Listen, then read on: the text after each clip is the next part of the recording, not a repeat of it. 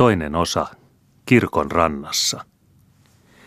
Astuin huojuvaa lautalaituria myöten venheen sisään. Se oli jaettuna kahteen osaan, eli oikeammin sanoen osastoon, joista perempänä olevata kutsuttiin salongiksi, ja joka lienee ollut aiottuna herroja varten. Talonpoikia varten oli taas toinen puoli katoksen alustaa, ja samassa osastossa oli myöskin kone – Pari lautamiehen näköistä miestä istui penkillä polttelemassa sikaria, joita heille nähtävästi oli antanut heidän kolmas seuratoverinsa, josta ei voinut varmuudella päättää, mikä hän oli. Mutta sen voi kuitenkin jo ensisilmäyksellään nähdä, että hän luuli olevansa jotakin, niin kuin sanotaan. Minä istuuduin toiselle puolelle konetta ja kuulostin. Ei mahtanut kolmas mies olla säädyltään muita kahta paljoakaan etevämpi, koska pahan nämä häntä sinuttelivat – rengiksikö sinä nyt ruppeet vai onko muuta ammattia? En tiedä minä hyvin rengiksikään ruppeemistani. Huonot maksetaan tätä nykyään palkat. Puolta toista tarjottiin mulle pappilasta, jos olisin pehtuoriksi ruvennut, mutta en minä ottanut pestiä. Vaan oishan siinä jo palakko ollut yhdelle miehelle. Kaupungissa maksetaan puotirengille kaksin kolmin. Kaupunkiinko sulla on sitten tarkoitus mennä? En tiedä. Ehkä mennään. Etkö sieltä jo kylläsi, Soanna, kun olit kolmekin vuotta? Ruunutyö on erittäin.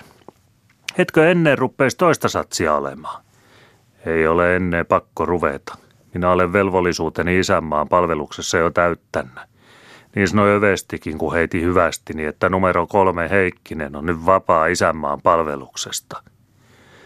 Vai niin sanoi. Se oli kolmen numerolla sinun huutos. Sitten oot ollut näin ensimmäisiä miehiä. Ensimmäisiä. Tässä on kellokin, joka annettiin mulle ampumisesta. Siinäpähän on. Ankkurikello. Ankkurikello. Sitä mahtavuutta, jolla sanottiin tuo ankkurikello. Siinä äänessä oli monenlaiset vivahdukset. Se sanottiin sekä vähäisellä ylenkatseella jopa halveksienkin, kuin myöskin niin, että siitä kävi selville, totta kai ankkurikello – ja kello vedettiin taskusta ja annettiin lautamiesten katsella. Mutta ketjun koukku oli kuitenkin napillevessä kiinni, eikä sitä siitä irtautettu. Ja mikä ylevä välinpitämättömyys piirteissä, kun entinen asevelvollinen istui selkä kenossa ja seurasi silmillään kahta puhettoveriaan. Taulut ja pujetit tarkasteltiin samalla tarkkuudella ja sitten katsottiin vielä peräimet. Eikö tuota pantane jo taskuun, sanoi sitten kellon omistaja. Pannaan, pannaan, mutta miten siihen on tuohon kuoreen ravvierattu. Siinä on hänen majesteettinsa keisarin nimi. Älä valehtele. No että kossa on lukkeen, vaikka olette lautamiehiä. Niinpähän on. Ettäkö ole tämän keisarilta suonna? Minkä tähän se ei ole sitä suottana suoha? Tajat sinä sitten olla hyvä ampuja. Toinen mies minä oli Lappeenrannan leirissä – ei hän siis ollutkaan mikään vähäinen mies, kun oli toinen mies ampumisessa ja saanut keisarilta kellon, ajattelin minä. Eiköhän tätä laivasta sua olutta eli muuta maistamista. Minua niin kovasti janottaisi. Missä lie se kapteeni? Sillähän sitä on olutta kaupan.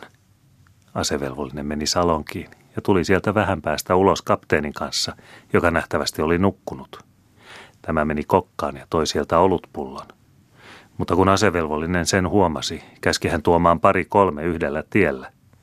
Kapteeni toi, ja kun masinisti, joka nukkui kokassa, rasvariivettä päänsä alla, oli herätetty, vetäytyivät kaikki neljä salonkiin ja painoivat oven tarkasti kiinni jälkeensä, josta minä päätin, ettei anniskelu kirkonrannassa kuitenkaan mahtanut olla aivan niin luvallista kuin minä ensiksi luulin.